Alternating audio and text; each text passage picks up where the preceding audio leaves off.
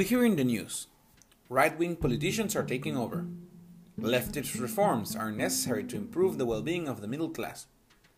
Or many other things like that. Upon hearing comments like these, I've always wondered, why is the left, the left, and the right, the right? It wasn't because some people sat on one group of chairs, another group sat on another, right? Well, I'm Pedro Graterol, and this is Notes, and today we will explore this question.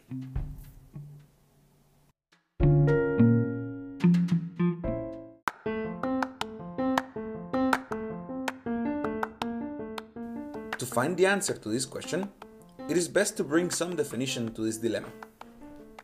What we're talking in this episode is known in political science as the left-right political spectrum. This is a method to visualize and compare different political views. In this case, the left ring, the left-right spectrum is used to differentiate between liberal and conservative politics.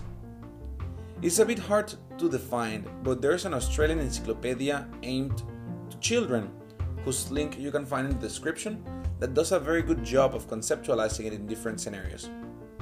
For instance, generally people in the left believe government should prioritize equality, and people in the right that it should prioritize liberty.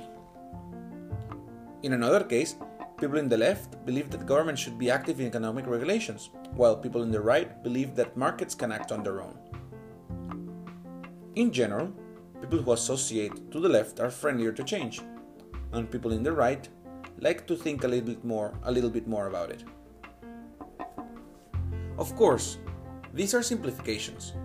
Political issues are far more complex than this, so take it with a grain of salt when something is left or right. These methods are intended to simplify and to serve as shortcuts, but it is always important to look at each issue individually. Regardless, the left-right political spectrum is a common part of our modern discourse, but its history goes way back to the late seventeen hundreds, in the era of the French Revolution.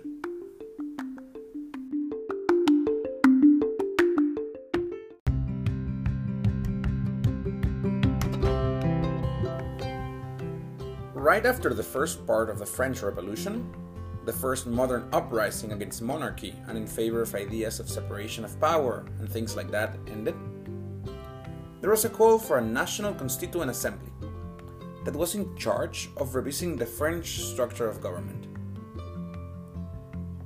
One of the big discussions that they would have in this new and, spoiler alerts, short-lived constitutional monarchy was whether the king should have a veto power over the legislation that was passed.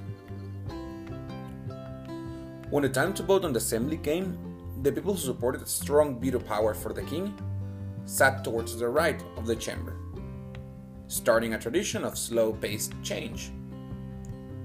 And people who sat to the left of the chamber supported a very weak veto power, supporting the changes that this new era of separations of power would bring. So it really goes back to who sat in which place at the end of the room. Regardless, it is important to highlight that these spectrums are mere reductions of political issues, and that healthy opinions require learning about the issues, because no true opinion can be defined by the group upon which you sit in the chamber of the political discourse. This takes us to the end of this episode. Sources are in the description. Have an excellent day.